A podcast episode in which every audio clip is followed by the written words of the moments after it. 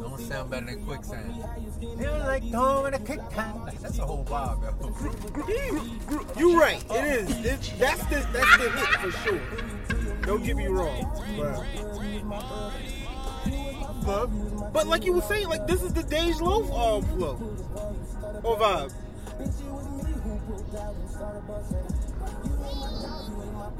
I agree. She's like the pioneer of that um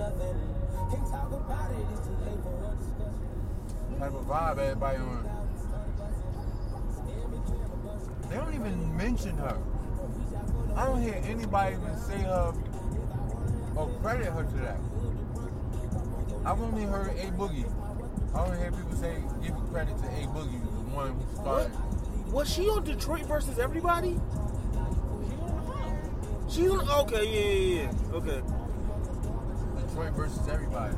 It's a Detroit record that M put together.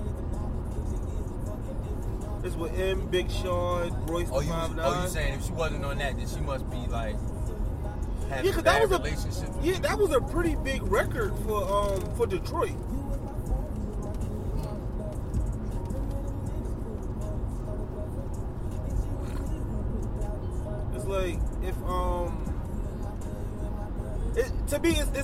Equivalent of that New York record.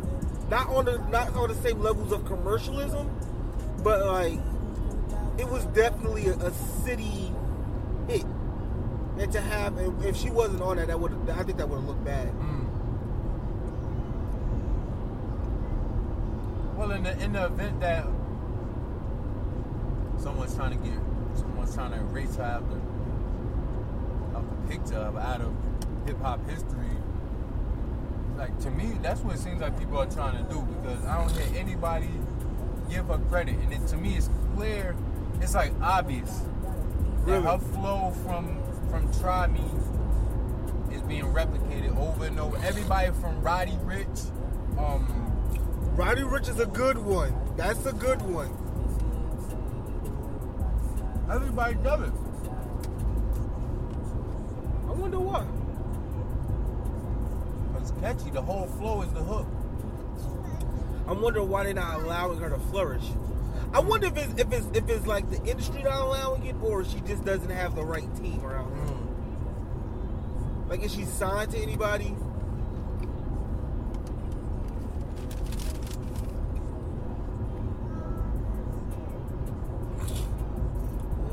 But I've never even heard another artist that out. What you mean? Know, it's like, yeah, Wayne is the reason why, or Jay Z is the reason why, Chief Keef is the reason why, Huh. Soulja Boy is the reason why. Dej Loaf should be in that in that conversation. But, but I think the the thing that's like hindering, I think the thing that's hindering that that whole Midwest area is like there's nobody big from there besides like Eminem, but M is a terrible exec. So I wouldn't be, I wouldn't sign with Shady and expect like No, it's big artists. They just I'm saying like if you was on the west, like if you were on the East Coast, you could easily, whether you're in Atlanta or New York, you could be like you could get under like the the quality control brand, which is like which would be like Lil Baby Migos, um, who is under that brand? Cardi, like all of them, or Wow. you could be if you're if you're from New York, you you could be you could easily be under like um, Roc Nation, um, or something like that. Even if you go out west, you got TDE. You on, on some levels, you got like Aftermath and uh, with Dr. Dre. Midwest, what do you got?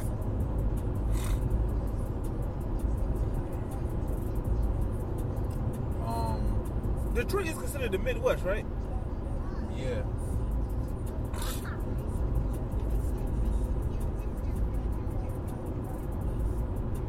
It was like I don't know if she just maybe she needs to leave the city or something. I don't know.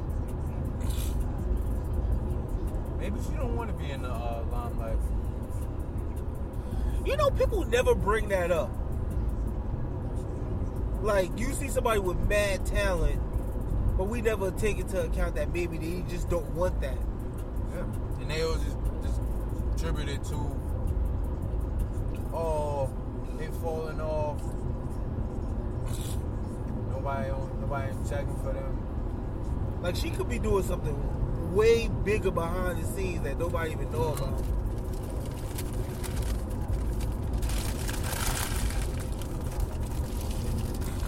Yo, the whole rod up yesterday could have been a podcast. I don't know why we didn't think about it. You actually did, you just didn't act. I just forgot to take the recorder out. To be honest with Well, what's up with that documentary? you. Yeah, yeah, yeah, yeah, yeah. So, for the listeners out there, I am contemplating doing a documentary on. No um, contemplation. No contemplation. No, okay. It's been it's been in the planning process for I would say the past three years. Like I got documentation and everything that I've been writing out, trying to plan out this um, documentary on um, on homelessness, like the mental state of a homeless person and how they get to be homeless. Um, I find this concept interesting because one, um, I know homeless people. I know people who have been homeless. Myself have been homeless on some level. But there are people like if you was to go to like Newark Penn Station or somewhere like that, like That's he lived. man. that's like there's I've come to realize that there's different levels of homelessness. So that's one. But also I read in an article, um, I can't remember where, where, where the source from, but I'm gonna find it. Um, but it was like 30% of the US homelessness population is due to um, the individual not receiving support for mental health. So they could be like schizophrenic, um, be on the spectrum as far as like ADD or something like that, which causes them to one not either hold down a job, be able to get a job, and just not understand like there's resources out there for them to be able to like live their life and just being abandoned by like a caretaker, and that's what leads to homelessness. Mm. So, and I, I think people, there's this stigma around homelessness where people think that people are homeless simply because of drugs, alcohol. Um, but sometimes that's, I think, I honestly think that's not the case all the time. I think people are sometimes just dealt bad cards. Um, and And make bad decisions. they, they do people do make bad decisions, but people who are dealt a bad hand, I would say, um, I think there is just not enough education or resources of how to help. But I also think the system is all screwed up as well. So, um, into that, I, what do you like? What do you think about that? um, you know, it, it, it's it's that's that's basically a tough job for anybody who's a a mayor any any city. But I just want to speak from the perspective of uh, uh, perspective. I, I mean, pardon me, of someone who was actually homeless. Um, and Speak up a little bit. I just want to speak No, from the You don't gotta speak. uh, perspective of someone who was actually homeless and seeking um, help from the city uh, in which I was staying and the conditions that the homeless shelter that my son and I was staying in. Uh, they were not up to par. The the room that we were staying in was on the 11th floor, and numerous times we had to walk from the 11th floor downstairs just to get something to eat. Sometime come right back up 11 flights of stairs, like every day. Oh, Um, uh, the you know, as far as how hot it can get in the summertime inside a homeless shelter, if, if there's something wrong with, in my case, there was something wrong with the uh,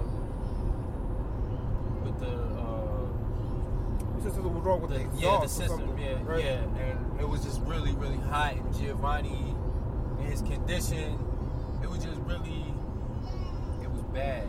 Um, and I, I think there should be a level of accountability, accountability on not only the individuals who are homeless, but the city in which they they live in, um, contingent on contingent on the the reason the person is homeless. It's like you said, it's not black and white.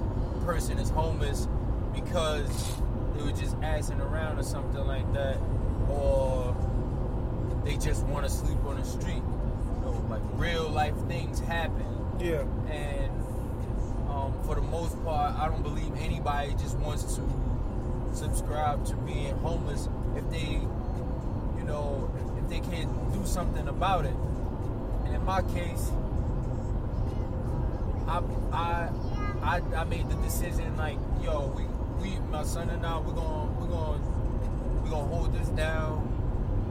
We're not moving with nobody. We're not staying with somebody.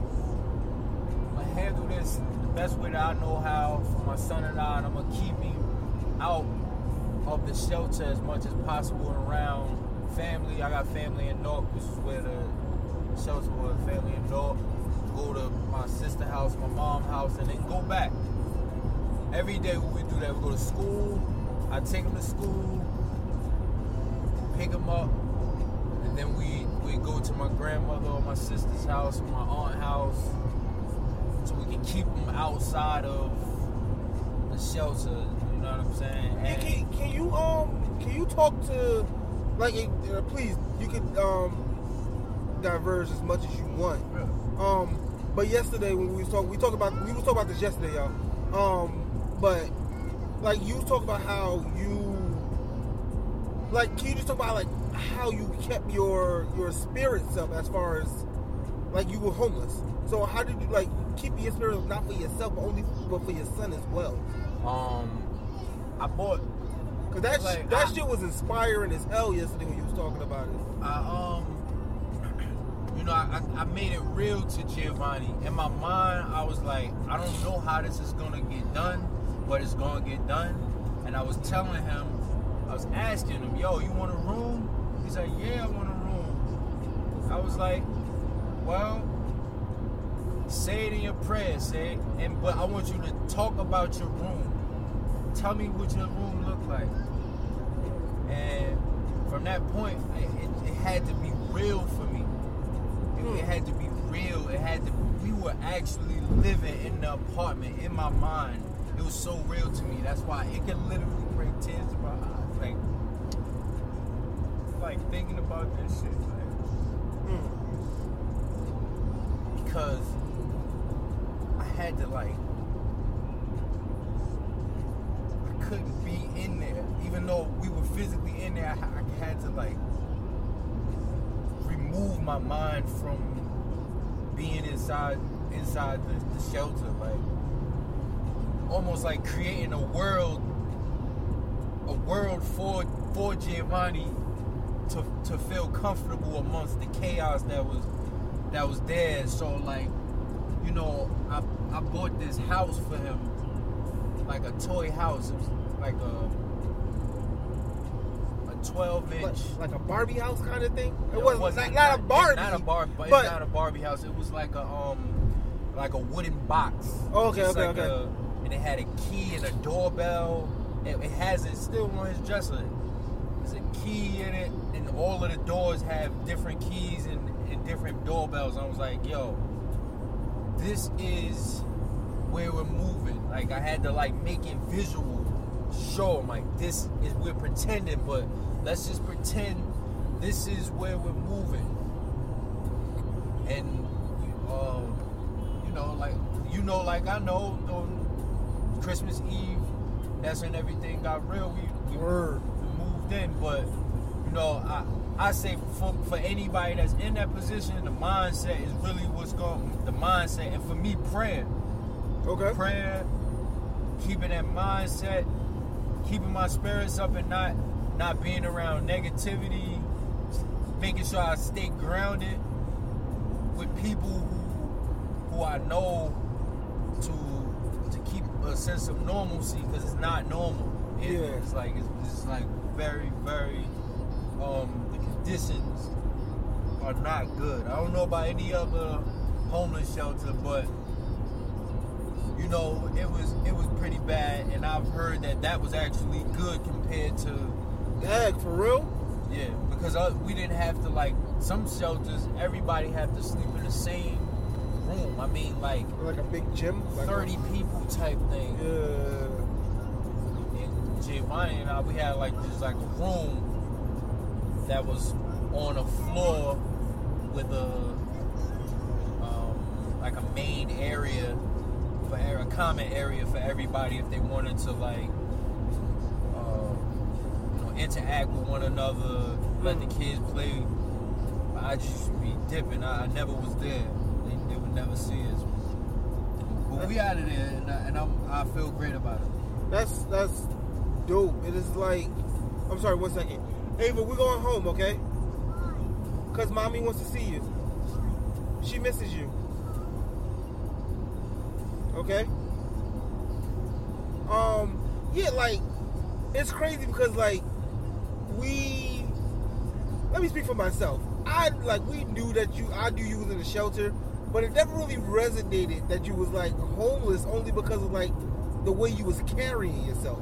Right. Like even like the fact that you had to like dip out at a certain time every day because you had to be back at a certain hour um it still never resonated to me that like oh shit my bro ain't got no like he don't got his own place Yeah. so and and only reason why I'm, I'm saying that because that's why I believe like there is a uh there is a mentality that keeps people down when they are in that situation. So if and and um I wasn't like just to um to to be very transparent. Like I was I was homeless, but I wasn't homeless to that point. When I say I was homeless, when my mom um so when my mom got incarcerated, my dad like my dad passed away when I was ten or whatever. Um I didn't have a, a stable place to go. That's homeless. Yeah, it is. Like I couldn't, for example, like the first, um, all through college, I was either stay, I was paying extra to stay on campus, um, in the off seasons like summer and winter, um, or by the grace of God, like Drew allowed me to stay with him. My brother allowed me to stay with him, but those were like I didn't have a place to go until my brother had his own place, and he allowed me to stay with him. Shout out to Will for that. Um, but like, yeah, I never had like a, uh, I didn't have like a, a, a permanent address per Right. se, right? Um, and that's why I think that's what, like, my therapist actually what drives me to like continue to do, like, to continue to be good or continue to, to do what I'm doing. I'm like, it's literally because like the way I grew up. Like, I never want my child to um, experience that. I never want. Um, I feel like I built a life where it's like it's continually getting better, and I don't ever want to go back to that. Like, I just never want to experience that shit again. So, um, but it's it's still a mentality of like, I am not staying in this cycle. Like, I'm not staying here. Um, and you mentioned something about um, uh, something. The caseworker. No, no, no. You uh, chronic homelessness, chronic. Right. Chronic homelessness is, a, is Yeah, an you- can you- actual diagnosis. Can you talk about that? Um, chronic homelessness is something that someone can be diagnosed with. Who someone who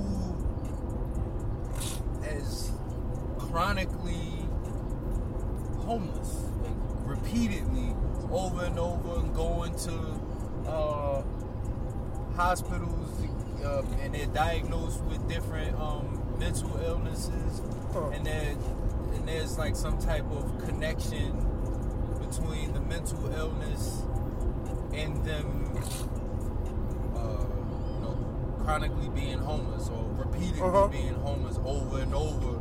So after a while, after so many, so much documentation from the doctor, they say these amount of years will I will diagnose this person with chronic homelessness, and and it isn't until then where if there's funding available in the city, that person will be uh, housed in some type of situation, a section section eight situation. Okay. So, so you like so and and you also was mentioning how um depression plays a role in that as well. Yeah. So, so yeah, like this, like when it's all said and done, said and done. I'm sorry. Um, I really want to explore the the the, the different um Levels. of of homelessness because I think yeah one I just want to like remove I, I'm not saying I, that's my goal is not to remove any like to do be an advocate or remove anything like that. I just think there's a stigma. Yes Ava? Right now we're in Vermont. We're in Vermont. We're leaving we just left Uncle Drew house. No Uncle Drew you stayed with Uncle Will last night. Yeah I don't know. Okay, let's hope she stays quiet. Huh? Mommy's at home. Yeah, that's where we're going right now. Um, so yeah, like there is uh there's a stigma around like I feel like they just lump all homeless people into one group of people And you feel it. And it is it is not the case. And I think it really one. Let me say this: there are people who are just fucking up. Like they don't care about life. Right. Um, and I don't think a few bad apples should spoil the bunch. Meaning, um, I think laws and and and funding is provided based on like if they feel like a program is working, and if there are these group of people who just don't care about like living pretty much like they get their check from the government and then still do what they need uh, do whatever they want to do and still end up um homeless like those people I, I think those people need to be excluded because there are people who just really need help. Right. And if um if we like remove the the stigma and put people in proper categories, I think this is about general like in life. If you put things in proper context and put um things in their proper place, then I think one live like people's lives will be a lot better. And people could get help, like real help. So I'm really um like I said, I've been thinking about doing um thinking about this documentary for like the past um, you never know what you could years. be doing by even putting something out there For sure. like that. You never know what what you could be starting. That's why I'm saying you should just make the decision to just do it. Like this is going to happen because you just never know what could, what you what type of ball you can get rolling. You know what I'm saying? And Just I by am. putting this information out there. I am. It's going to be like a, a 30 to 45 minute documentary. Um, and I'm not looking for any kind of recognition or anything like that. I think this is something that um I just think that that people need to hear about. I think it's information that people don't know, and I think if people understood more about just the the um the the plight of of someone who's just asking for help because that's what I would call like you were someone seeking help. Um, yes, you were homeless, but there are like I like we just said, there's there's definitely levels to it, and I really want to like just touch on it. I think that is like I think it could be powerful on so many levels Yeah, and and we mentioned the, the caseworkers for sure. um, you know, there are many caseworkers. There are some caseworkers who actually care, And I can imagine that that gotta be frustrating for them.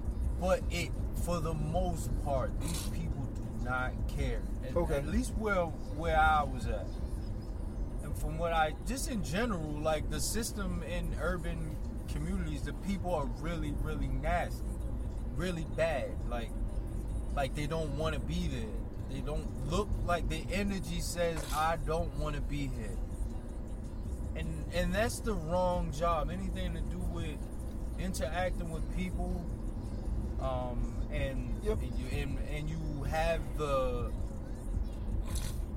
you know you should have the the best interest of a person in your hand who's in, sitting in front of you.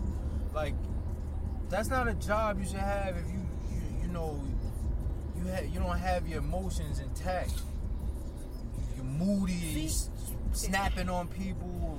That and that that that brings up a, a way bigger issue in this country, in like areas like that. So, um, like I work I work for a nonprofit that works with um, in quote unquote quote unquote quote, uh, quote unquote urban communities or whatever. Um, and one thing that like I've heard of the term underserved and like under um under under resourced communities. Um, but I never really like I, I understood what I mean, but I never really saw it in action. I would say like I never Right. understood.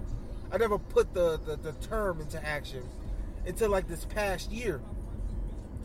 When when people when when when we say underserved communities, right? It's like think about how you say like those caseworkers are are could be trashed to the point where like they don't care for their job. Like as you said yesterday, they just there for the Honda Civic. Make them lease payments. they just there for the Honda Civic. Um, when you live in an underserved community, that means like there are like there are not enough caseworkers because that caseworker probably has a hundred cases, right. right? And of those hundred cases,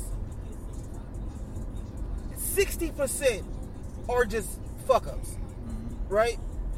And that other forty percent are the people that really needs help. But it's like once they get to that forty percent, they're already burnt out, right? So if there was more caseworkers in these communities, um, you would you I don't think you would have that issue. But even like think about this pandemic, and I'm and if, if you equate that to like the school systems, right? In in thriving in let me not say thriving in rich neighborhoods, they were they easily transitioned to um, online learning Mm. easily. Like the schools were able to provide kids with laptops. They were able to help. Um, and granted, these families probably already had laptops, but the school was more than ready and prepared to do so. Schools in Jersey City and Newark, like no, like my job had to um had to take risks and open up the facility so kids could come there to have a place for stable Wi-Fi and laptops. Like, yeah, Wi-Fi, Wi-Fi is what we didn't have, but Nork see, um had the, they had a system for the laptops and uh, tablet type type things, but we didn't have the have the Wi-Fi system. Mm. So it's like, like that's to me, that's a that's a under resourced problem, underserved, under resourced problem in this country. But I also wanted to um, we've had this conversation before about trauma and how I think that people our age don't deal with trauma, right? Would you just experience the? Would you just described about like your Yeah. your homelessness journey, um, your homeless journey, that's trauma, right? Do you think like um, have you addressed it? Only time I address is when when I talk about it with you. When I speak about it with you, I, that deal that's really been water under my bridge, under the bridge, like a Mm. chapter. And, um, even though it's not really water under the bridge, because as you can see, I can talk about it and it, like the the thoughts of being there echo in my mind. Even Yeah. like to the, it is traumatic. It's to the point where, like inside there, they do, they do room checks Uh huh. pop up room checks. Somebody just invade your privacy. You have no privacy. Like you, Somebody pull up to your room, knock, knock, knock, room check type of thing. And it's to the point where in my apartment, as soon as I hear someone walk past the door, Uh huh. right now, if someone it makes me I feel I go check the door like I be thinking somebody Really? somebody's about That's to PTSD. somebody's about to open the door right there like just open the door I just like I get up thinking that somebody's gonna come inside and um and do a room check and I have to like like literally say out loud there's no one behind that door Giovanni like just chill. And, and I, I have to like literally say it out loud because I'm it feels like it just when I especially when I can hear someone talking behind the door that's just going to their apartment. Yeah. not thinking about knocking on my door and then they just I don't know drop their keys or something or they got laundry bags or grocery bags and they might be taking a little long and they walking past my door and it sounds like their feet may be a little sluggish walking past my door but in my mind it's like they they're about to come in here um yeah and I didn't really think about that until you just Wow, yo, that's PTSD, bro.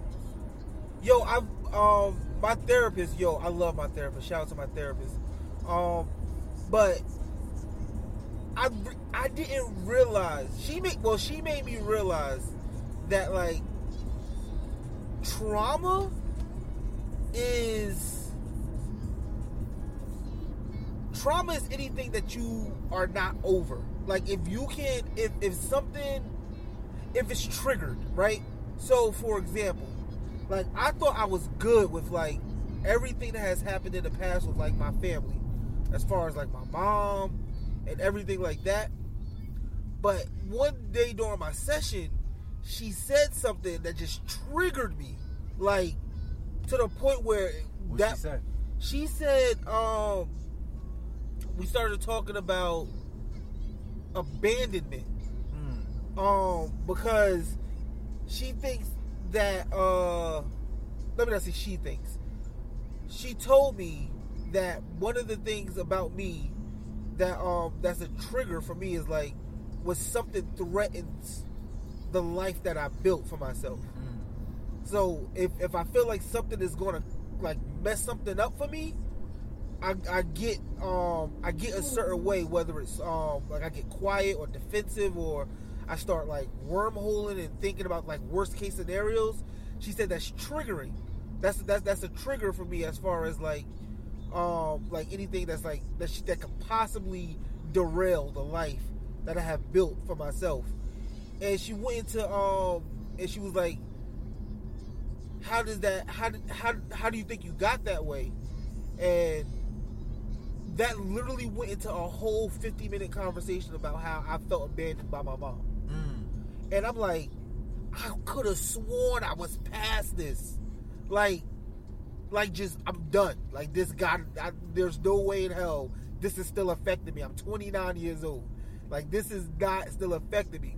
But that goes on to say like i think our age group has a real like we are terrible at processing trauma to the point where i don't think we do it at all and we just carry that shit and we don't even know that we're carrying it so i would encourage everyone I am I am not Joe Budden in the sense of advocating for mental health and therapies, um, and therapy and all that junk. But I would just encourage everybody to look at their life and, just look at what trauma is. Everybody, I mean, everybody has experienced trauma on some level, big or small. But I think people just need to talk it out. Talk to someone. It don't got to even be a therapist. Just talk to somebody because it's. I think it's it's it's, it's going to be beneficial for you. It could be holding you back from something that you don't even that you didn't even realize you was um it was holding you back from. And honestly, Brennan was the one that um that brought that up to me too. Brennan in the back snoring. But yeah, I just yeah, and that's that's for you too. And I've told you that. I, I told you you need to talk to somebody. Yeah, I haven't, I haven't even. Um, in fact, what's that? What's that number? It's a website. It's um, psychologytoday.com, I think. Or psychiatrist today. Therapy's been good for me,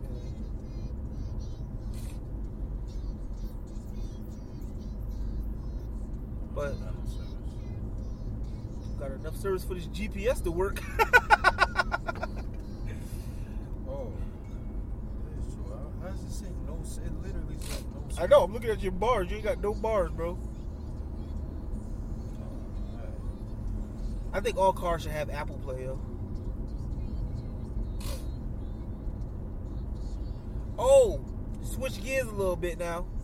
But you wanted to talk about the whole breaking down of, of, of races in front of the in front of the Caucasians, the people from the Oh, yeah. the mountain of Caucasus. So we having um we were were chilling yesterday and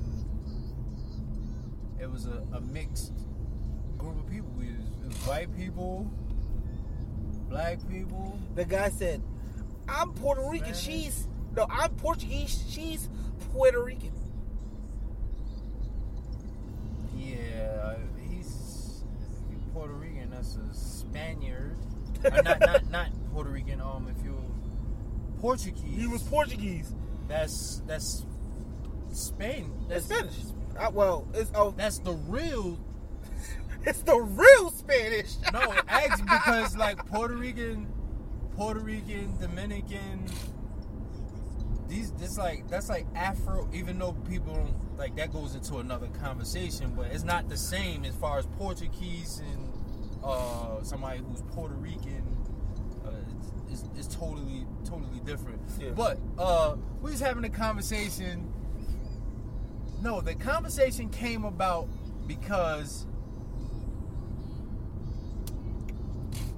uh, um, William came out of nowhere and said, uh, "Oh, I don't know why. I just the only thing I heard was she break her neck. She she feels the need to to say I'm half Irish, uh, Scottish, and and all these different different uh."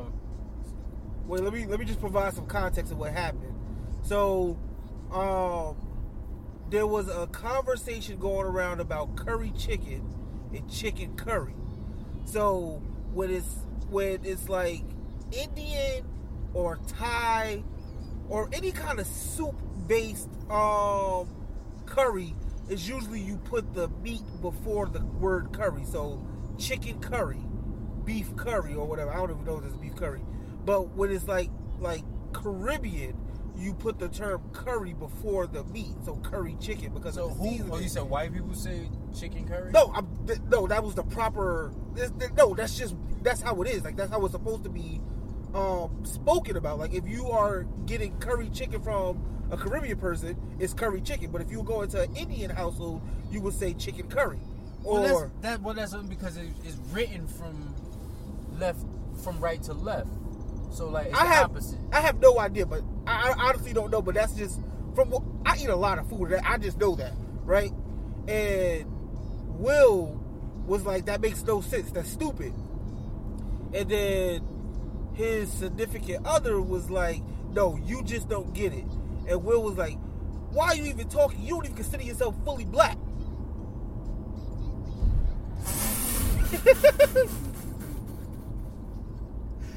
Is, yeah, okay, that. Uh, and furthermore, saying And then he went to that whole diatribe about what you just explained about feeling uh, the need to feeling the need to break down her racial components of her. and, and I was saying that was the very first time I've seen that that information, that type of information, be exposed in front of white people. Um, And you said that made you feel uncomfortable. yeah, there, there was a, a, a bit of uneasy, like Well, let me not put words in your mouth. Why is that? Why was it a big deal for you? because um, that's like one of those things you black people talk about amongst black people. Okay. and it's not common for. Um, I don't even, and, and for starters, the way I was feeling, starting to feel uncomfortable because I didn't think they understand what I was conveying. Okay, okay.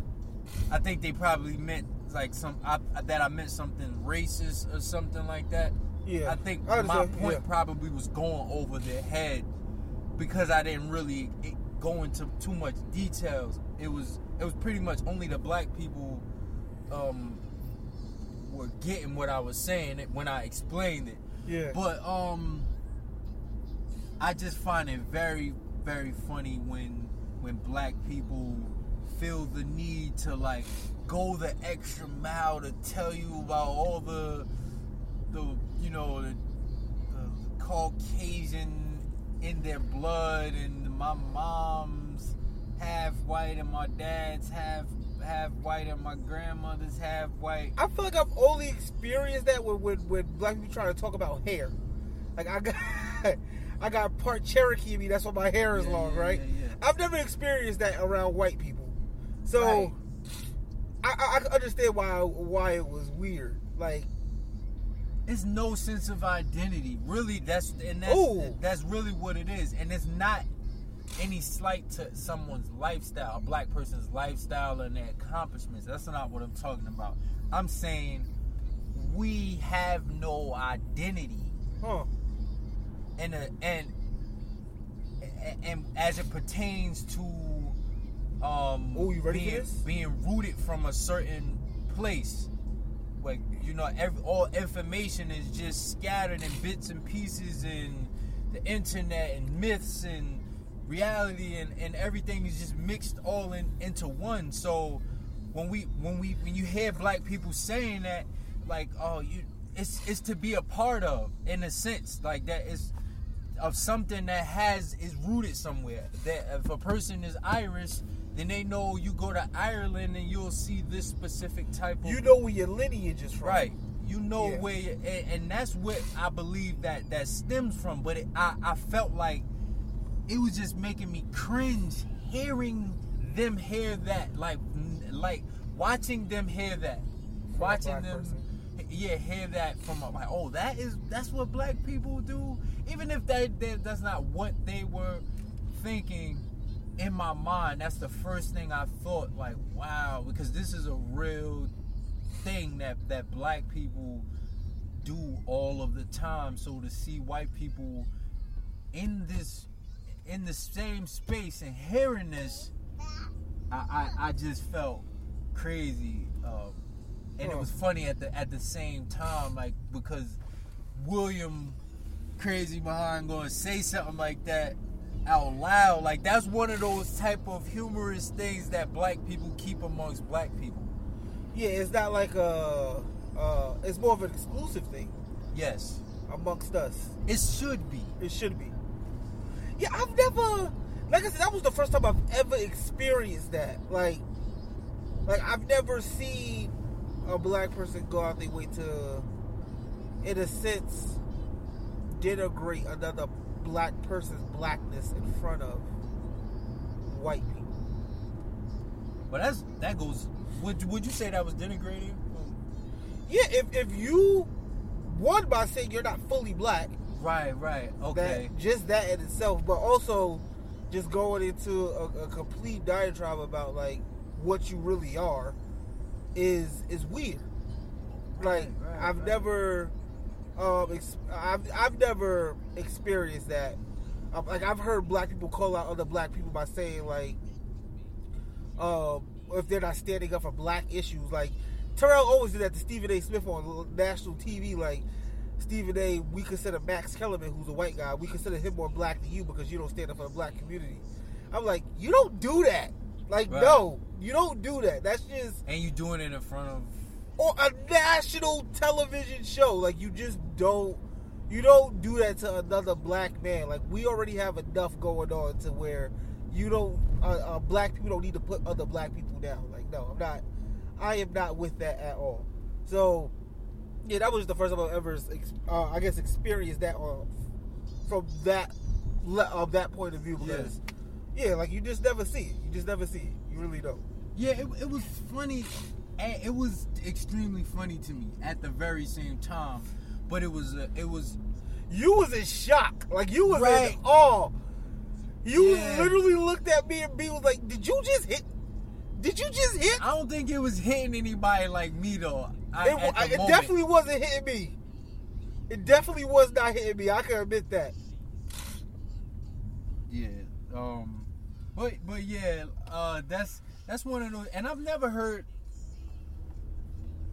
I've never heard a black person speak about how much they're mixed without so much pride. It's like it's it's like uh, um uh, a compliment or like uh, uh something better. You it's not you're not just black. You got white in you too. Oh, like that makes you a little bit better. Like Yeah, it's, I'm it's a whole like- melting pot. I got, I got. So when you said with Blaze saying like, to, no, no, that that was that was Drew who was on point with, with him mocking mocking Blaze. I, I'm Blaze I'm- always do Oh. that junk. I'm three fifths. I'm three Irish. Like, how could you really make a calculation My grandmother was Cherokee. as if it's as if your family lineage starts from your grandmother for you to make a an, an accurate uh, a, um, calculation? To of- be honest, and this is a PSA for all black people with uh, the last name Son in it. You don't know. You Mm. don't know. That is not even your family's name. Mhm. That is your slave master's name. You ever looked up uh, where the the plantation came from with your last name? I have not. Mine is the Randolph. The Randolph plantation started off in Virginia at one time in like the uh, s- s- they say 1700s or something like that, or 1800s. It was the biggest plantation in Virginia or something like that. And I was just looking at that dude like this dude looked evil. Like, I know he was doing some like for real it was I was just oh, just to trying to imagine, you know what I mean, what it would have been like to be on the Randolph plantation and how like dreadful it must have been for for the slaves. I mean, I'm saying dreadful, but at the same time, they were picking from they were picking from uh, the two lessers. Like so, this person is getting raped and beat, but this person is only getting beat. So I'd rather be here and I only get beat. You know what I'm saying? That type of thing. But it's all all bad. I just think it's. I, I honestly believe, like, and this is no shade to like Khalil, but people who like, who try to break down their lineage, like, you don't know. I think people come to conclusions to make themselves feel a little bit better. Mm-hmm. Like, I, but any, I, I mean, this might sound real ignorant, and I do not care. But like, when, or this is only when a black person asks me, like when Danny Paris asks me where, where, uh, what am I? Like, what is my ethnicity? I'm straight nigga. Like, I'm all the way black. Mm-hmm. I don't know nothing else. I don't know where my family from. I am black. That's all I know, and I am okay with that. Mm-hmm. Like, I feel like doing a, a, a what is that? Um, any of those DNA shits. What's them shits called? Um, Twenty One and B. Something. Whatever. I don't know what it's called. Ancestry. Like, I feel like all that shit will be a lie. Like, there is no documentation. There, I, let me not say there is no. Don't no. think it. The document, whether you would get the true documentation is another story. That's but what I was like, yeah. documentation, all like the slaves, There's transactions. that all that stuff was recorded and it is documented. It's still somewhere till this day. I agree. There, there is transactions that can that can tell me, like, where my ancestors came from, as far as like coming off the boat from Africa as um as slaves or whatever. But will will that information ever be divulged? Um, uh, will that information ever be given? Um, I don't think so. So it's like, what? What's the point of um? What's the point of trying to figure out that past when it's I don't I what is what what, what benefit does that give me? Well, is is the understanding and the knowing. Okay, Um, you do- because I'm, you don't I'm willing know- to. get- I'm willing for my mind to be changed on it, but like, Because you it's something that's never been there. okay, Imagine imagine imagine knowing that truck is carrying shit oh manure or in something. its state. Imagine knowing where you're from for real, like without a shadow of a doubt. You can go to this place and people will look like you because they are f- uh, from the same uh, God, that stinks. they're from the same village or something that you rooted from, a, a native native yeah. Uh huh. you don't think that would have an effect on you mentally if you could literally physically not only not only by someone saying like yo if you go right here this is where your family's lineage started you would literally be able to look in their eyes and see yourself Okay, I'm not gonna. I'm, I'm not gonna disregard that because I, I, that that could be powerful, powerful for someone. For me, it's not.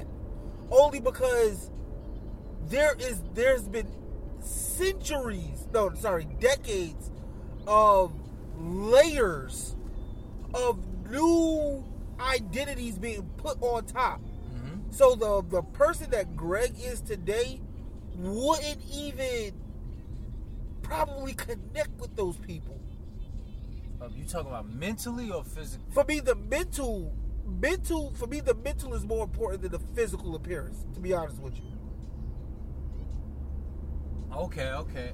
I just I just feel like it I think it would I don't know. I don't totally agree with that. I think it would have an effect if you if you literally saw it with your own eyes. Like looking around, looking at little babies, looking at people kids that's like 12 years old, looking at an old lady. Um one thing about like black people, you know, um like uh, as far as genetics and uh, you know traits and characteristics, it's it's strong. It over, overshadows. Um, not to be funny, but if a, a white person has a baby with a black person, the baby is going to be black. It it won't come out as a white baby. Yeah. And for that matter, when you saying like physically it'll be different, those features would live they would live. Yes, I get what you're saying, but the this yeah, the you know the and the and the things that come along, the features uh huh. is is strong. It's going to be there. It, it's for sure. If you was to go in certain places, you peop, certain people ears are shaped a certain type of way. Their nose is shaped, shaped a certain way. Um, eyes look a certain. The eyebrows have a certain thickness. Maybe it's a unibrow or little things like that. I think that that would have an effect if you I- could clearly see. Oh, it's because you've never seen it before. That's not something what I'm that you I don't, I don't. I don't want to totally rule it out. But the best, I think the the best situation I can give you, what I've come close to that, is like when my grandfather passed away. We buried him down south. Um, my grandfather from my dad's side, and we saw all these people that looked just like my grandfather. Like no cap, they looked like they were all my uncles, and they might have been, but Mhm. for me, that did nothing for me only because I didn't care. Mm. Like I, I didn't care to know any of those people. I didn't care to know any of their like history or, or whatever because I was so like I'm so deep rooted in the in the life and the in the family that I know. Right. So, like I said, I'm not. I'm really not going to rule it out at all. Mhm. That meeting, like, let's say I I figure out what part of Africa my family was from, I'm not gonna rule out like that. That might have some significance to my life, but just knowing me right now, I don't think it. I would say right now, I don't think it would. And but you know, and and the thing is, the harsh reality is that was the purpose. That was the purpose of Oh, uh. You gotta reroute. yeah, I thought it said turn.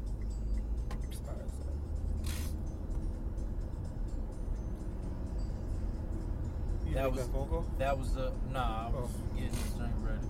That was the purpose of putting and mixing everybody up and removing people from their family, so you will have the the thought, and everything, every trace, every everything will be gone, and you won't even have the motivation to even want to uh, look for where you come from.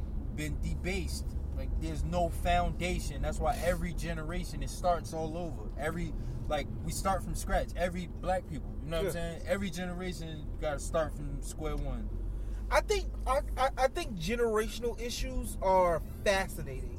Like, um, when I say generational issues, like pretty much you talk about like this country has made it so that I think the the less you know about yourself, the less power you have, Mhm. right? So we live in a country where we know we were all slaves. Our people were slaves, and because we were slaves, and we don't know, they won't give us the documentation to tell us who we are or where we're from. Like that, that gives power over someone who may know, like where their family and shit is from, right? So I think like stuff like that is is is, is very is is interesting. Cause even like how we talked about yesterday about like forcing your like forcing your kid out the house, like to me that's how you that's how you continue the cycle of generational poverty, like forcing uh, an adolescent um, to say I need you out my house by 18 and force them to figure it out. Like Yeah. then they do whatever they need to do to to survive instead of one either encouraging them to like all right let's let's set up your life so that you can move out Make a plan together make to a plan make this exactly happen. that or or just waiting until the until you know that they're financially ready mm-hmm. like you don't I, I would say this I would never want like Ava to be ready like not even to be ready like for her to move out and have to move back in because of financial reasons Right. Like no, like I've one, and I could just I could just even imagine it as a as a male as a man. Like there is uh there is a it is a double standard for sure, and I recognize it. I really don't care, but like I don't think a man once a man leaves the the the nest per se, they shouldn't come back unless they have to to take care of the parent or something. That's just me personally. Mm-hmm. Um. So yeah, I, I think like especially with with young men, like you want you want to make sure that they're ready to do that versus forcing them out Yeah. because that's how you end that cycle. Yeah, it's um it's definitely like you do your thing, I'll do my thing type. It is very common once Yeah. you get your age. You, hey, and then when you go to other other cultures, it's strength in numbers.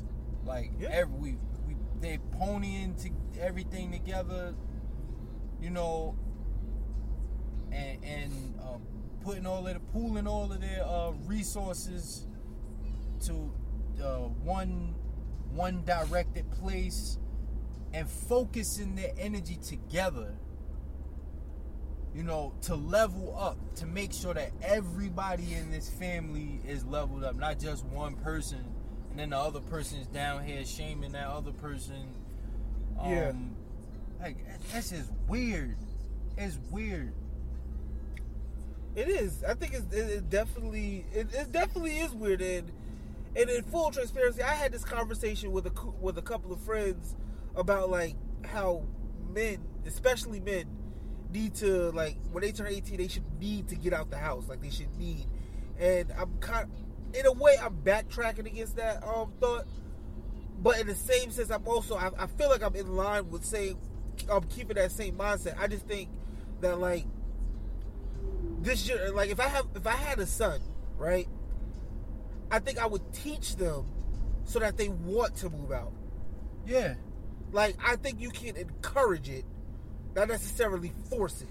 Your birthday's is tomorrow. You turn 18, like, and now I'm really going in on you. You need to get out. Yeah, You see, I wouldn't do that. You need Nah. to get out. No, no, I wouldn't do that. Like, really, you're not you're not gonna help me with a That sounds so crazy. Like you're not to help your child figure out how to live that's on their common. own, That's very common. That's so so. and that's because the like the parent was um, because the parent that's how the parent was raised. Like they had to figure it out on their own. So and they probably was like, if I could do it, and it made me who I am today, That maybe I could do. Then if I did it to them, You know it- what's funny? That didn't happen to my mom, but my mom did it to me. That did not happen to my mom. Oh, My grandmother. I mean, you know the, how my grandmom's is. Like, Yeah. So you could only imagine probably how she was with, with my mom. But my my my grandmother. grandmother um Mama! to, to this day would say she never um she never pushed pushed my mom or my uncle out or try to you know make them feel that type of energy like I don't want you in my house type of thing um but then at the same time me getting older and my mom using the my my house thing when I talk back or something like that. Um, but I I would say it goes See, both both I'm about ways. to say, see, because that I, I ain't gonna lie. That's I would pull that too. Like if you stay No, under my it, go, it goes both ways because even even before that, it was just always was was that like okay. like just the impulse. It, a, a a child and, and their parents like you, it's, it's gonna be friction at some point, but it's not necessary for you to. Of course, you're gonna you're gonna have well, you, you it's when you think about think about it like this you're looking for some type of way to trigger your child by saying that. Because you know Oh, what could the child say? Is it a child contributing no, nothing financially only going to school playing with toys and playing games and doing the same thing over? So what could a, what could you expect for a child and how a child to react if you say those words over and over every single time we so happen to have some type of friction that's fair. you know what i'm saying how is that gonna make it better no it's, uh, it's gonna actually make make matters worse it's gonna put a damper in your in your relationship with, with your child especially when they get older and when they actually get on their feet you know what I'm saying? They Yeah. get on their feet and, and they gonna remember that.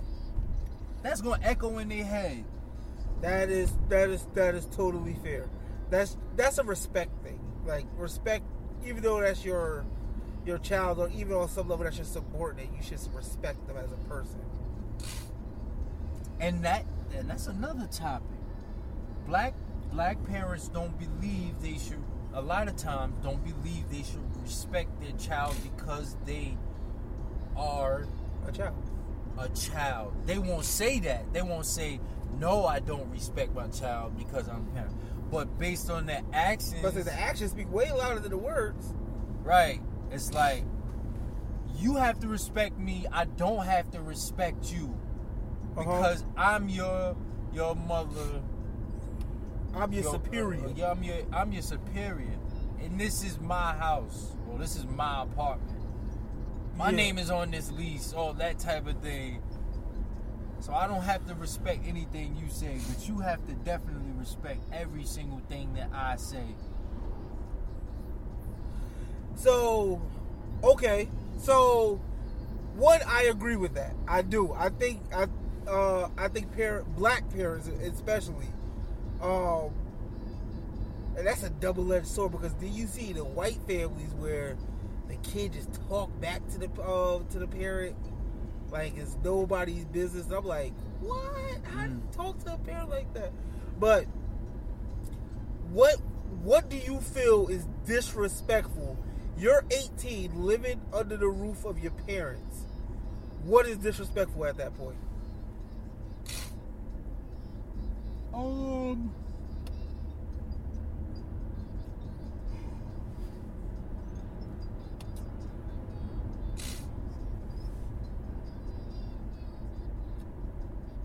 Not abiding by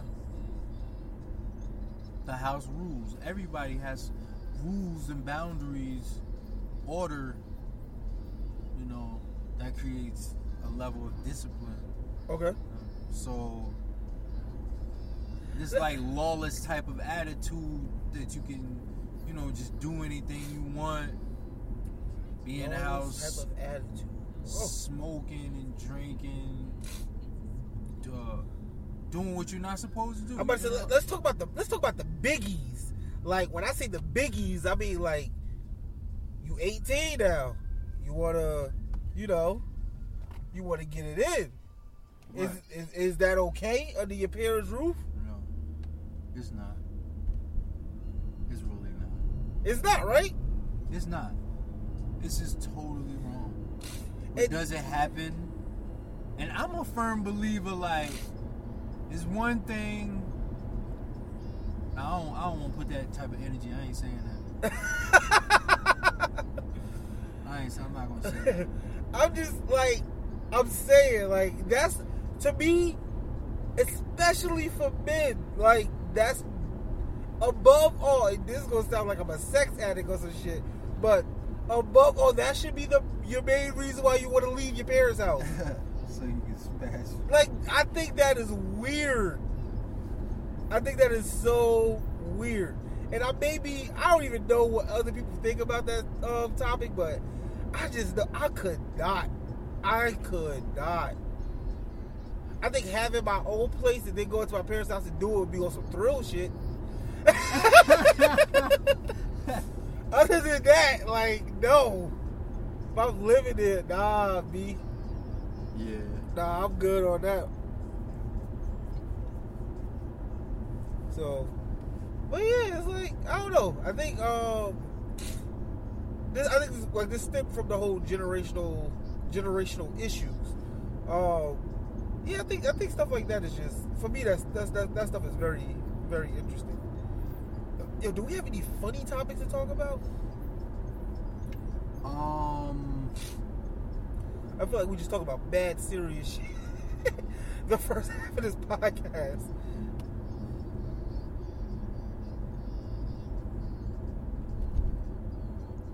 Oh yeah. Um.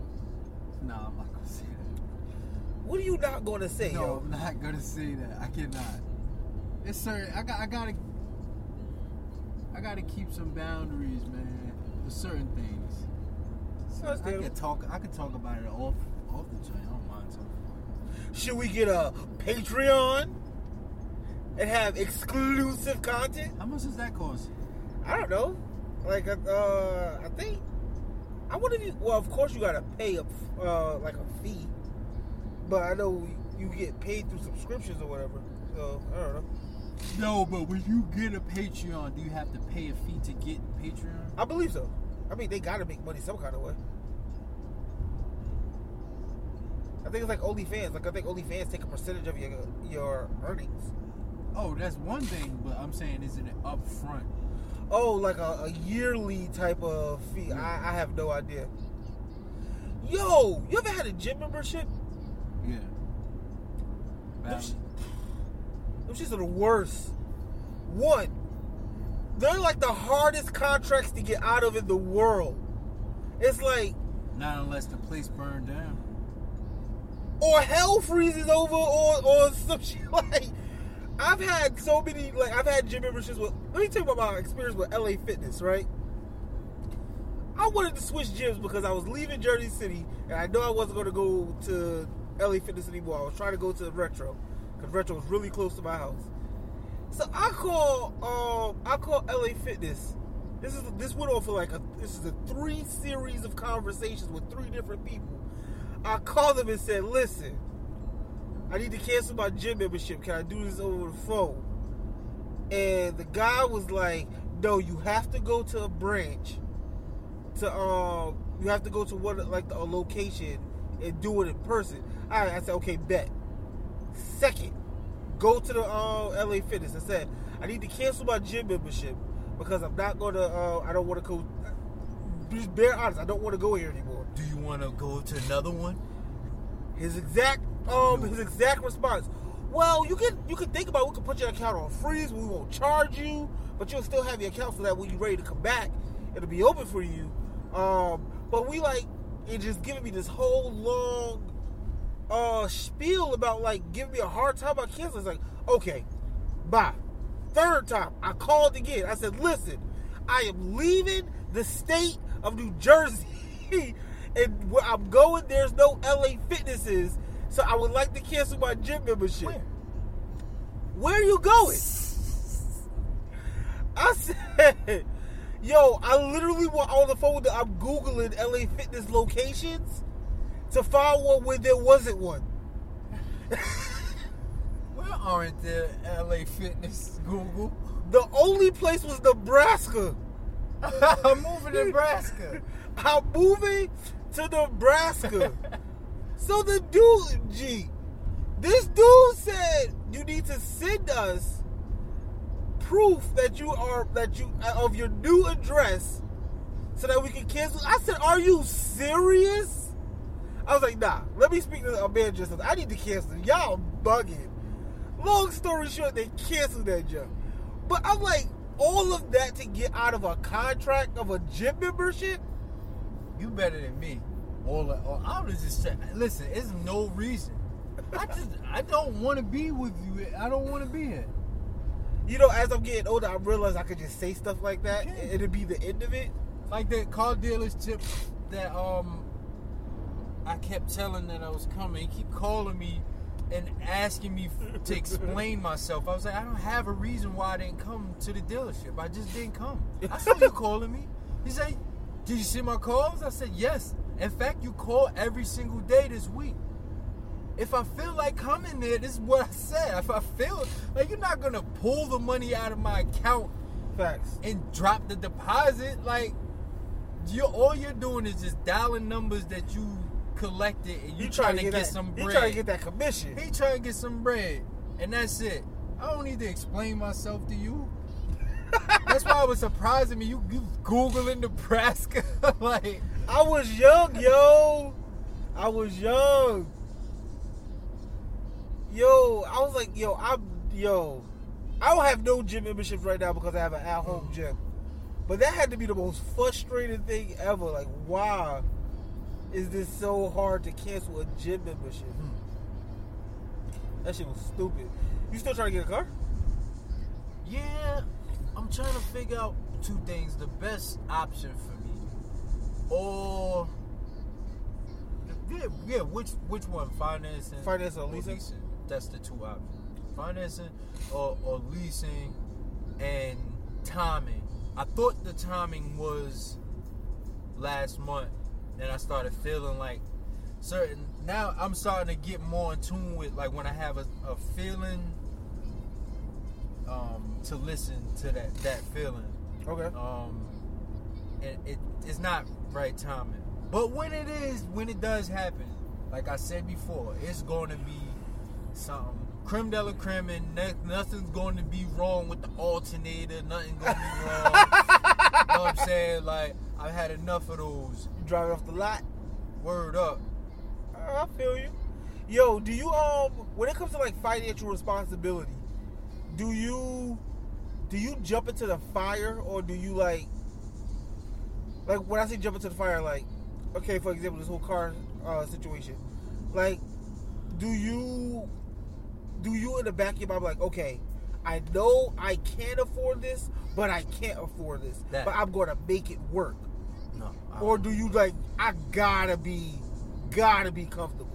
it it depends like because as of now i'm comfortable like i live in a central place in in jersey city Uh-huh. um so it's not like i'm ever far from uh, my my my sister lives in the central place in, in journal square my, my grandmother live uh so it's not like we gotta travel get on buses and go here, we pretty much just be walking around the Journal Square area. Yeah. Um. So right now, I'm not really pressed to like get a car. Yeah. But it's uh, um in in the event that it was uh, a situation like where you know maybe if we lived in an area like this or Yeah. something, th- then that that would be a totally different. Now, Like, do you spend money based on need, or do you spend money just like if you got it, you want it, you get it? I, I, I- it's sometimes like sometimes when even things that that uh that I may want I'll just hold on and make you thinking like G G G type of thing then it, and then there be may things that I need and I do the same exact thing but then I Uh. always bring it back G G Yeah. G like uh to to be sure that I have bread to make sure that I can get the things that he need and and want at, at the at the same time. But as it pertains to for for me, I usually never mind everything like and I guess that is bad, but like when it comes to buying clothes and and uh know cliche things. Yeah, stuff for yourself. Yeah, I, I materialistic things. I am the, Yeah. I am the total, total, total opposite. It's like I handle my responsibility. Once that's handled, um, I think about what's in my account, and if I don't think I, I would, uh, I would say I don't think I, I buy, I, I spend outrageously. Yes, I do buy a lot of sneakers, but though if it's something that I want, I'm not a hype beast. I just don't buy sneakers to buy sneakers. So, like, yes, I do spend way over asking price, like retail price for sneakers, but that's because it's something that I want, and it's something that like if everything is handled, I'm going to get it. But as far as like, like going back to the original question of, of like, do you just like jump into the fire, or do you just wait till you have it? Oh no. Nah, So- I used to do that. When I was when I was younger, I used I used to say, I don't care, I'll clear this whole account, but because of in the name of I should be way. I should be way more specific because I am not talking about emptying your account for something stupid. No, I used to. I when I was when I was younger, I used to def it. I don't care. That- that- As long as I, I got what I wanted to to give me that feeling, you know. Uh, and I guess that's insecurity. That that is insecurity. Like um, feeling like um, I don't know what what the directing where the insecurity may come from, but um, that is definitely a form of insecurity for for myself. I can definitely admit that that was the reason why. But in my adulthood, I definitely don't throw myself in the fire um, just for something monetary or so okay. See, look, that's what I was like. Let me let me further explain what I'm getting at. So right now, right, I am looking for a house, like looking to buy a house, and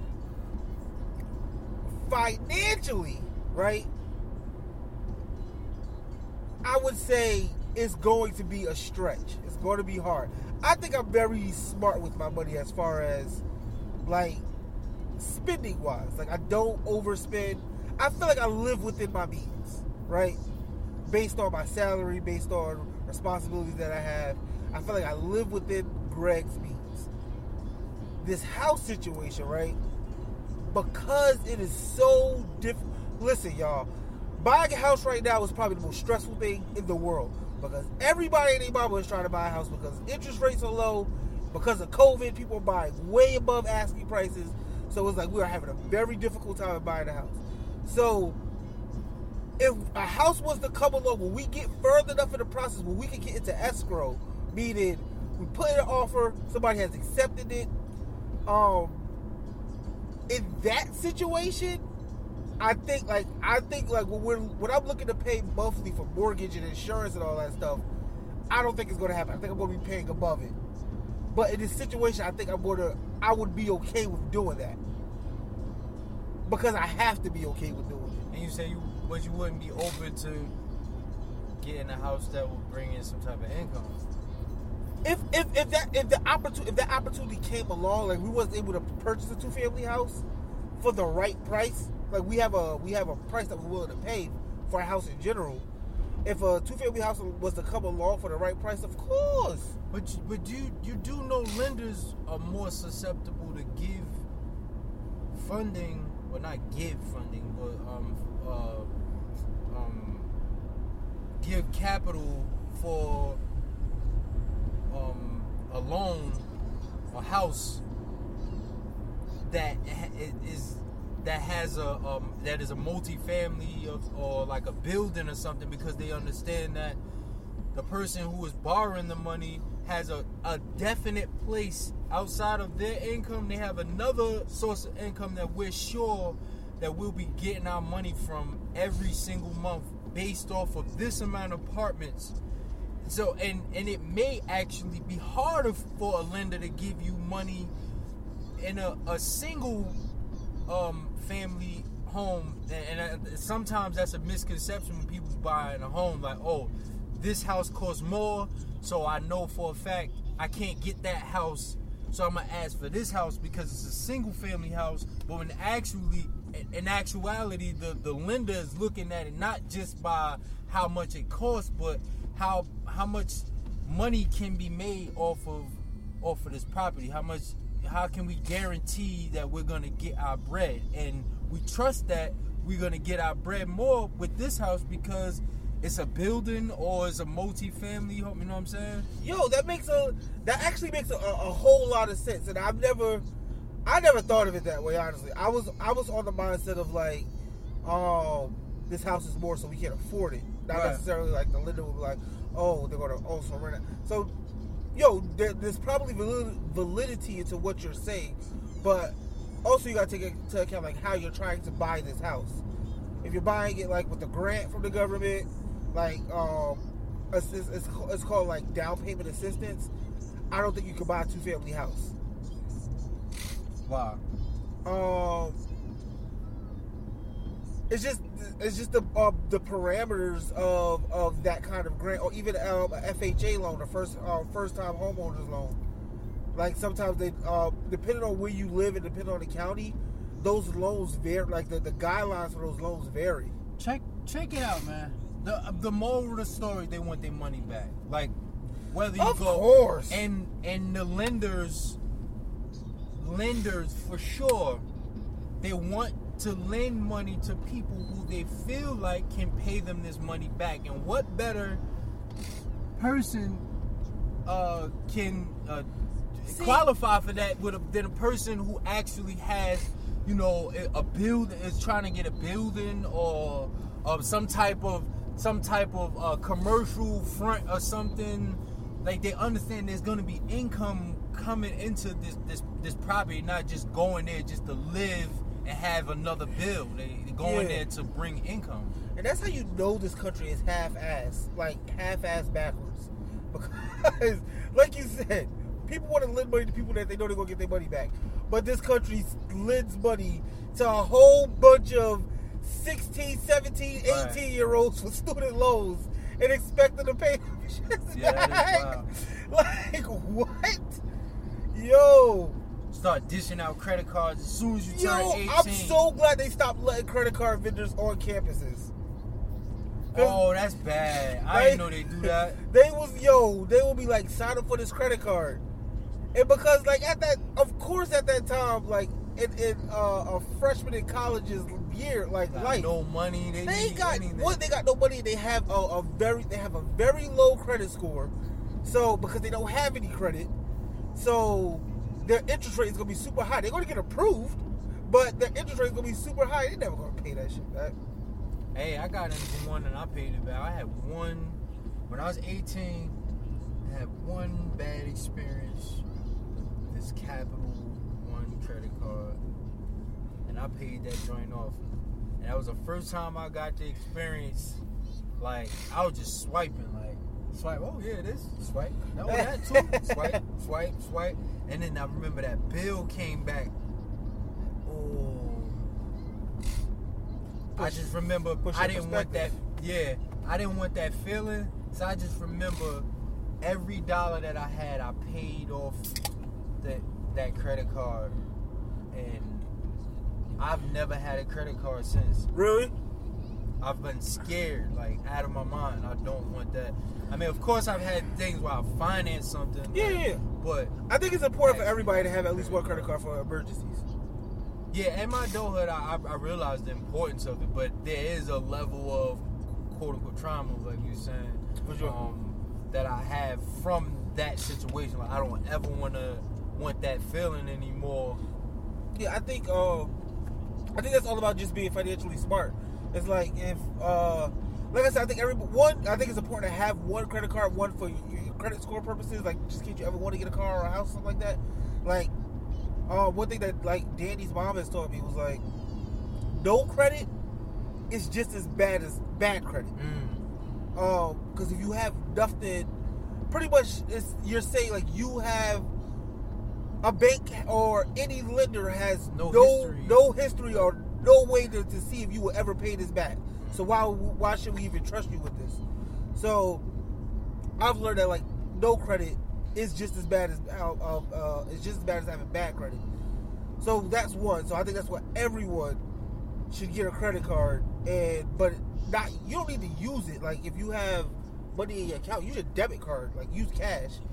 Just have it just in case something uh, something was to break off. Like you lose your job, you can pay your rent on your credit card. So I don't know. It's just another way of being like financially smart. Yo, you really, you really knocked down two of them. Um, that's like a Red Bull, right? It was just coffee. Can I have one of these? Uh, Go ahead. uh, I know you about to about to cap Danny for for taking uh. No, no, no. The only thing I get mad about uh, with Danny when she eats uh, Ava's muffins, because that's a breakfast. Yes, I give my daughter muffins for breakfast. So what, Subi? Paw Patrol Mango Pineapple. Paw Patrol's a stupid show. I'd rather him. I'd rather Giovanni watch Paw Patrol than some Vlad and Niki. Yo, I think yo cartoons just. I think because I'm older now, cartoons just don't make sense. These dogs, these dogs, drive cars You're not gonna do that, y'all. and talk to people. But check it. Teenage Mutant Ninja Turtles. But check it, check it, check it, check it, check it. These dogs walk on all four, right? Like a regular dog. But then there's regular animals in the show. Like they save a cat from a tree. Mickey Mouse, Pluto. That's that's stupid to me too. But you you, you casting judgment on their cartoons because you it's not what you was raised on. This day Bob. like Like I've it. I've never understood Mickey Mouse either. Like Mickey Mouse, Pluto's a dog and so is Goofy. Don't try to sell me that Goofy is a damn cow. No, he's a, a dog. cow. Who said that? So, it's, it's been this thing going around on the internet that Goofy is a cow because he him and Clarabelle uh supposed to be dating.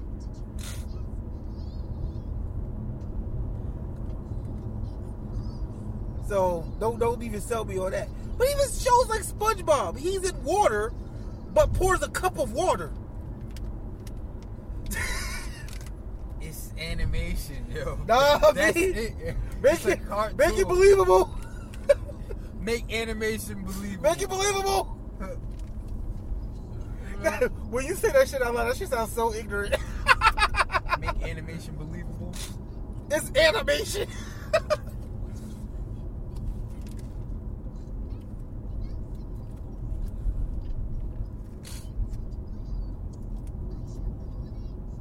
Yeah, man. I like that. I was talking about that Vlad and Niki cart, not cartoon. That Vlad and Niki What's that? uh, YouTube channel. is this Russian family that literally lets they their two boys do anything they want to do. Oh, yeah, Like- you told me about that. putting makeup on their faces, putting lipstick on on their lips, putting tutus on, like really going hard. I'm like, are you are you doing this on purpose? Like, why are you every every time? And I and I, I noticed like, yo, I gotta just block all of this junk. Next thing you know, I pull it up. He watching that junk in Russian. it was a totally different channel. I'm like, nah, nah, yo, you're not watching this. Say watching it in Russian. You, yo, I think what the media has done or is doing to like normalize excuse me to normalize um I don't even want to say homosexuality. It's more of like just normalizing um Cross dressing? no gender ambigu- am- ambig- ambiguity am- am- ambiguous like people who are unsure of what their gender are and I don't want to sound I'm, I'm really trying to be politically correct here. I'm not trying to sound ignorant at all. Cross dressing. If, if someone can't identify with their, their gender like that, no because cross cross dressing is just an act. Like like uh being like being identity fluid that's what it is. I think I think I think that's what they call it. But being fluid with your identity like it's more on the lines of talking about uh um like you was born a girl but you feel like a boy and we need to be accepting of that that's crazy. Can I, I- be? Can I have? Can I imagine that I'm a cow, and you accept me as a cow? Can I imagine that I'm a bat? You like me? I'm crazy. But then the moment that I that I'm a, a clearly a man, and I say that I'm, I feel like I'm in my head. I'm a woman. It's okay. It's accepted. That's the that is literally the world we're living in. I'm a piece of paper today. I'm not I'm not really real. I can't I don't have to pay bills because I'm actually a child in my mind. I'm just a toddler. I don't identify as no, I'm a cat today. I identify as a cat. Yeah, And cats don't pay bills, so maybe you should pay the government should pay all my bills and do everything for me because I'm a cat. that is an interesting argument.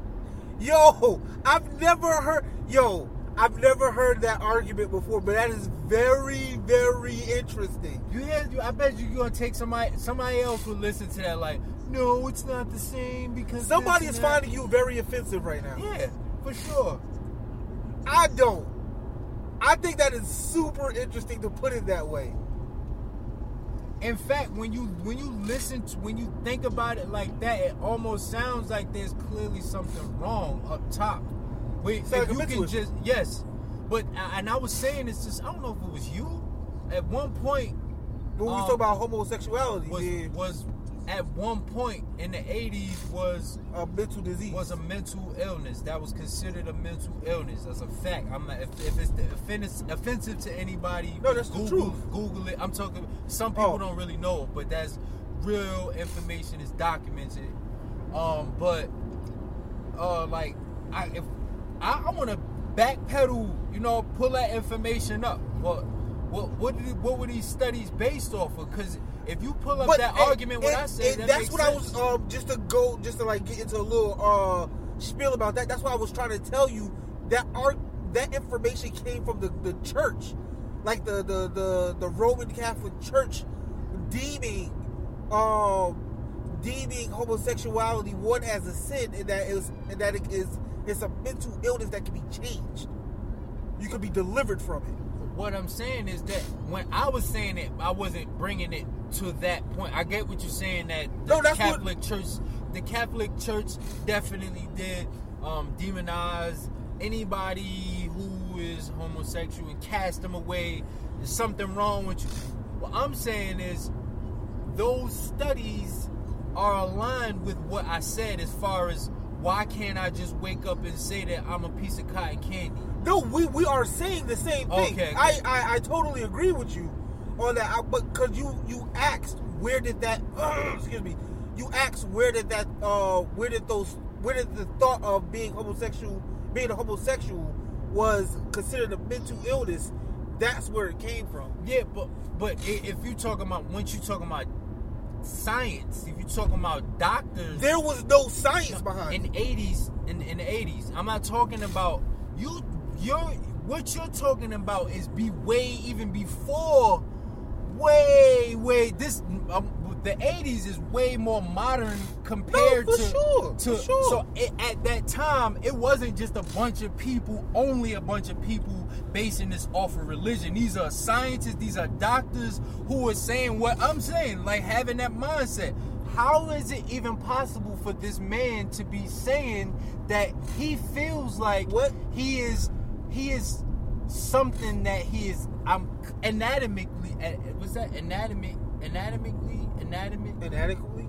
Inadequate? Anatomy like the anatomy your body. Oh yeah yeah okay yeah yeah that like uh or the biological. we, yeah, biologically thank you. Biologically i can see that you are clearly a man or a woman and this man is delude this woman is delude. I'm saying in the uh, pers- from the perspective of a doctor who's studying a person. Yeah. this person must be delusional because he has a has a penis he does not have breasts he does not have a vagina you know I'm- and he's saying in his mind he is something that he's not so, uh, how i don't i could besides religion I just think like us, even a scientist who doesn't believe in God at all could have the same exact argument. So the so the the the the, the problem with your argument is that you can't remove religion.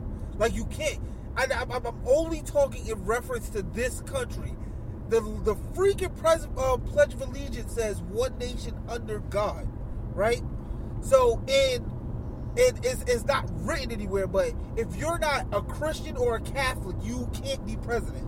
Like it's not written, but it's the truth. Like we all know that we would we would never have a Muslim president.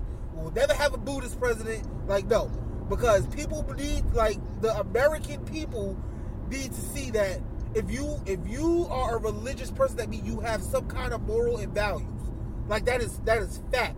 So you can't really remove religion from the conversation. And when I say religion, even in the 80s, meaning that administration, because it, it, it takes an administration to say, to make it legal to say that this is a mental illness. Yes, they have to. They have to.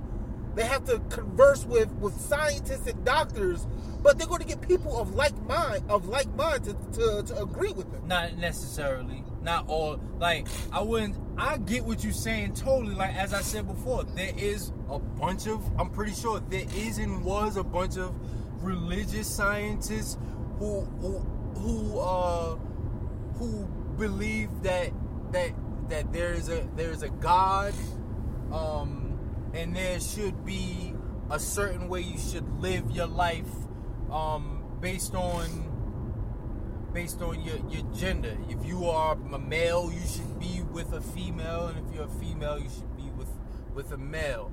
That, but there are has and and always will be in a in a country that's quote unquote based off of religion, and it's not even based off of re- religion at all. Because even in the beginning, it was bloodshed and hate, hatred. The the Yeah. the the the practices were weren't there, but the political aspect that comes with along with the religion is there. So the the the the key um foundation of the religion is is not there. So like we're talking about that just for the sake of it being one nation under God, like anybody could could say that and and still have whatever type of mindset they want. But for sure, all of these scientists and doctors are not sitting there like pulling out no Bible and really No, no, no, no, no, no, practicing. no, no, no, no, that's- wait, but Oh, but they're not fully believing anything. Just solely looking at it like you are a guy, you are a woman. You are telling me that you're something else in your mind. Let me jot that down. Like I'm just looking like logically, like that that has to be some people's type of uh, way of documenting what's going on. It gotta like- be that. That's the logical process. right. I don't. I don't disagree I, I'm not. Gonna, I will say this. I don't disagree, and I also think like, um, and we're talking about the '80s. I think like the AIDS um epidemic also played a role into like to try to stop the spread. Remember, everybody thought HIV was a homosexual disease, so like only people that got it were people who were gay. So to to to to limit that spread, like being gay was a, a, a bit too like just trying to stigmatize being a homosexual and trying to make it seem Our response under that. um just trying to make it seem bad. But but you got to think about it because right after like like you said at one point it was um it was said le- like le- legally being um gay was a mental illness, but then like the next administration or the next or a couple administrations after that now they're saying because and I think it's all because people's like you cannot like you said biologically you cannot definitively say there is a gay gene. Meaning, no one is born gay. Um, I believe that. I don't think people are born gay. I think Right. it's a choice. Um, so, but because of that, it can't be a mental illness. This is not my words. This is what I believe. This is what I uh, believe. The um, this is what I believe government has has worked out. Um, I guess yeah, worked out, and that's why now it's not a mental illness. Mm. But you said you wanted to respond Um, to the HIV thing. I've, you know, in school, throughout high school, first learning about AIDS, HIV, they were all. It was always common, like, yo, you, when AIDS and HIV uh, were first the topic of discussion, people were only thinking that it was for homosexual homosexual guys. Yeah, Um, but until Magic Johnson got it. but check this out.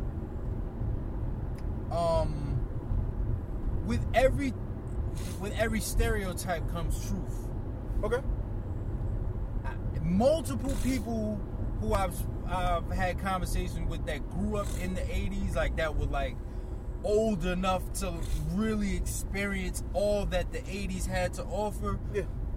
said the same thing Like only gay people getting it. that only gay guys I think that, I still think that stigma is still true. Like if you ever see those HIV pill commercials, there's always gay couples in the commercial. Eh, but but check this out.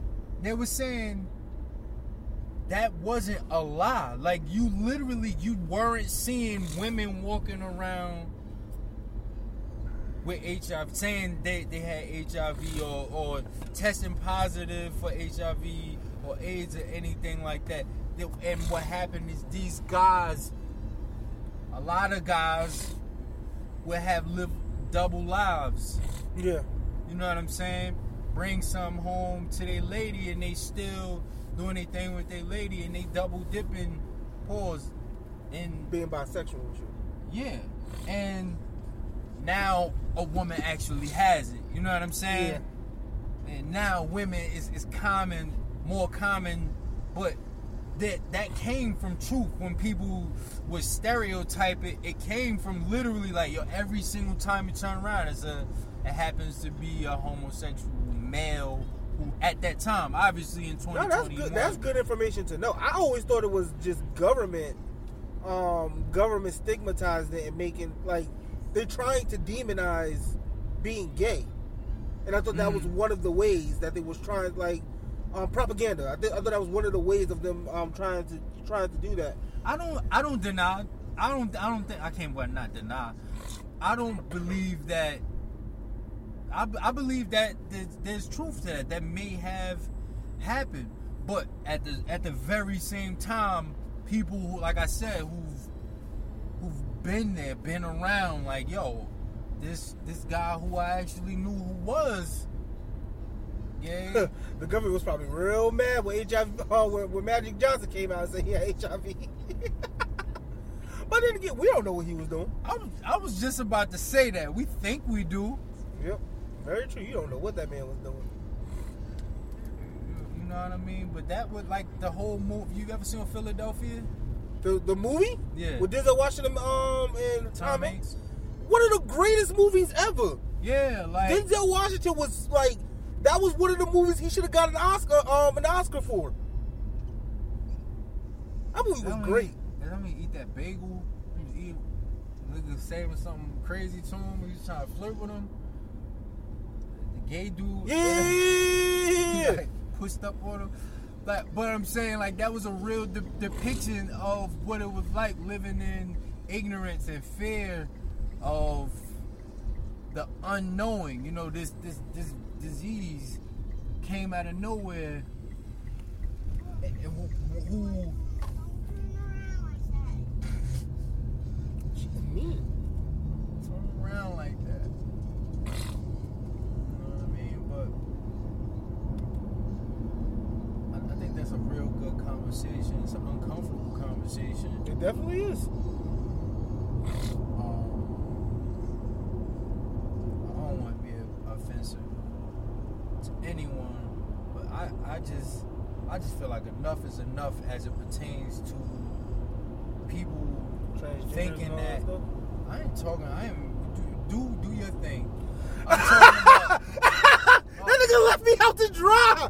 uh, not for me. Like I'm talking. What I'm talking he about. said, "Do do your thing." when people think like, yo, if a child is gonna be gay, they are gonna be gay. Man, my son, right now, if I was to say it's okay for for you to do whatever, I mean negative or positive, he gonna try it. yeah, He is gonna try it. I guarantee you, he gonna try it. Kids and that very works. They, and their minds are developing every single day, rapidly. Like, uh, even a camera stops. You turn the camera on, you gotta charge it. Our brain never stops. That's what's different about like a, a, a you know, a machine or something, a, a camera or something that's. Our brain is is processing information even when we're sleeping. yeah. It's recording information. We're hearing things when we're sleeping all the time, 24/7. It never stops until we die. Um so how much more impressionable would it be for a child who's just the, the, the development of their mind is just starting out. It's not settling. It's actually like speeding up, and then it'll start slowing down as they they get older. But at right now, his his brain is is developing. He's looking at things and trying to do what he see. I can clearly hear the cartoons. I, I can tell what cartoons he's watching. That's making an impression. Yeah, when when I hear when I listen to certain verbiage he may use. Um, Same, yo, same. I know. You, I know exactly what you're talking about. You know what I'm saying? Like, Yeah. and, and that lets me know if he's if he if if he could sound like, you know, I don't know, Paw Patrol today and SpongeBob tomorrow. Why wouldn't he want to sound like a girl because a little boy was a little boy who was who who got permission who, his kid, parents didn't care if he dressed up like a little girl was you know running around with a tutu with lipstick lipstick on yeah, and yeah, yeah, yeah. Um, trying to trying to talk like his sister. Why wouldn't he try to do that if he if he see that? And and especially me being his father, if I don't say nothing, if I don't do nothing, if I'm just letting him rock out, just watch or whatever he want, why wouldn't he It's potentially so- end up being the seed? I'm not saying that this is the reason why the child would would be a homosexual or potentially be a homosexual, See- but this to, to plant the seed. You know what I mean? It was crazy. Was crazy? I got two things. Just two things to say. What's crazy that some parents will look at you and say you're being homophobic. I disagree. I think you're just being protective over your child. I'm a firm believer that you should. I don't think sexuality should be introduced to a child until a certain age. I don't think a school should do it. I think parents should do it. When a parent is ready to teach their child, um, their child about sexuality, and I mean all aspects of sexuality, whether it's um, heterosexual um, acts, even homosexual acts. I think that is the job of a parent, and no child should know about that before, in my personal opinion, before the age of 16. That's just me. Granted, we live in a world where they have access to the internet and social media, and they will learn about that way earlier. But my hope is that when Ava sees those things, she will come to me and Danny and ask us questions and not just try to figure it out on her own. That's one. Two, that is such a double standard for boys and girls because like Ava goes to a daycare where the um her daycare lady, we love her. She's a great, great babysitter. Um, but the one thing that she does is like she doesn't allow Ava to play with like cars and stuff because she said that's for boys, and I don't like that. Mhm. Um, like no, she can play with whatever. Like, don't sexualize toys, toys, colors, like basic things. Don't sexualize it so early. Um, but when it comes to a boy, like how you talk about your son, I agree with you. I'm not gonna let him wear lipstick. I agree with that. Like, like if Ava, if Ava wanted to wear overalls and She could wear and that. she could wear, she can do that. If she wanted to do like, let's um, quote quote unquote manly things, um, like I don't know, play with a toolbox set. Go for it. Go ahead. But if I had a son, there's no way in hell I'm letting him dress up in a Frozen costume. And I'm not letting him rock out with his hand with his hand on his waist or nothing Yeah, like that. Yeah. You know what I'm saying? Yeah, Uh, 'cause it's you- such a real double standard, easy. but I, I, I'm, I'm with you. But even but even with that double standard, it's very easy for like kids don't know boundaries. no, that's why you create them. Kids don't understand boundaries. So if I let's just say if I said, yo, it's alright man, you can wear a dress if you. He's going to leave the house. He's going to cry one day to leave the house with a dress on. And then he's gonna be wanting to put something with the dress. Heels. Then and then after that, yo, it would literally be that. That and and this I'm only I'm only saying that off of my son. No, off I- of knowing you- my you son. right. If I These give our him an personal inch, opinions. if I give him an inch, he's gonna want to take a mile every single time. Yeah. Every single time. So I cannot play with with that type of information in 2021, especially when I know that there are people who disagree with me who are literally fighting against what I'm doing Yeah. for my son. So I have to make sure that that outside of what other people may feel is right for their children, I need to make sure I'm doing what's what I feel is is right for But that's the son. but but th- to me that's the thing. It's like I genuinely hate when people try to generalize parenting. You can't. Every child is different. That's right. What Ava experiences is not is going is not what G experiences. You mentioned that to me earlier. G tried to call you dad dad. You didn't like that. That's not what No, it wasn't. It wasn't. It wasn't that I didn't like it, but it it was was. like, I know where he got it from. I But- but- clearly knew But like I'm he got saying, it like, exactly. Okay, I, I should have said like it, but but but but you get what I'm saying? It's Yeah. like like every child is different from what they call their grandparents. She calls her she calls Danny's mom Mima. She calls her mama the um Nana. Like it's like every child is different. You Mm-hmm. can't. There's no way you could possibly generalize being a parent. And I genuinely, I I genuinely hate when people try to tell me what to do with my child. What's some? Give me an example of something. Potty training. Okay. It is annoying. It's, it's it's difficult in itself enough. Like we are trying. We're doing everything in our Oh, power. y'all need to. Y'all need to. Yes. Y'all not doing this. Y'all Yes. Yo. Those girls were making me mad yesterday, talking about how to get to Vermont from Queens. Talk about it takes them longer because they got to go through Jersey. No, they don't. Even if you look at a map, they're not driving through Jersey from Queens to get to Vermont. I was letting it go because I didn't want to have the argument. How do you? How do you get? What are you gonna do? Dude, we literally just left Vermont. We're in New York right now. We're not. Oh, go- stay. Oh, you mean they can stay in New York? Yes. I was like, what are you talking about? They're probably going the opposite way and then coming back. And even if you was to pull up a map, I was. That's why I was trying to ask you. You must cross the um. They, they I know they don't have to cross any. They I don't think they have to go into New Jersey at all because if you take the freeway, the um the the New York like we're about to get on the New York freeway, and from the New York freeway they probably take the um the the Palisades, which is like the Garden State Parkway for for New York, and the Palisades take you to um it, it'll Jersey. take you. No, no. It, it also takes you to um. It also takes you to New York City. So let me say this. I will say this. They're not totally wrong. They probably got to go into New Jersey for like a second to get on the George Yeah. Washington Bridge. That's what I'm saying. I, I, and that for them is like, okay, we're not in Kansas anymore. We're in Jersey, even if it is just for a little. It's literally like ten minutes.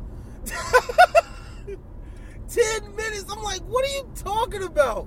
I was like, you know what? I'm gonna let you have it. I'm gonna, I'm gonna, I'm gonna let you have it because I, I don't really want to argue this. That that felt like a uh, uh, a K Blaze moment if I would have argued them down about it. You want to listen to the song that Danny was talking about? Yeah, yeah, yeah. If I ever made you angry, just know that it get better with time. They say time heals. You can live your life without me. She's so blind still. That's a great song, yo. Nigga said, and lately she been noticing that he ain't me.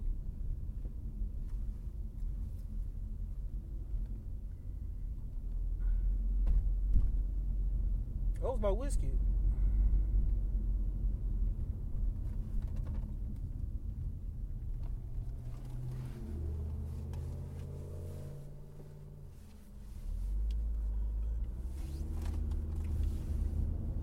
I just sent it to you. yeah. I just it to you. You could play it, and I think we can end the podcast there.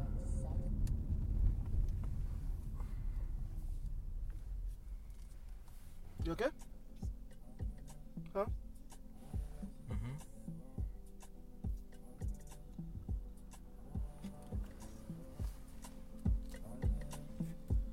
Shout out to Danny for sending this song. It's called Essence by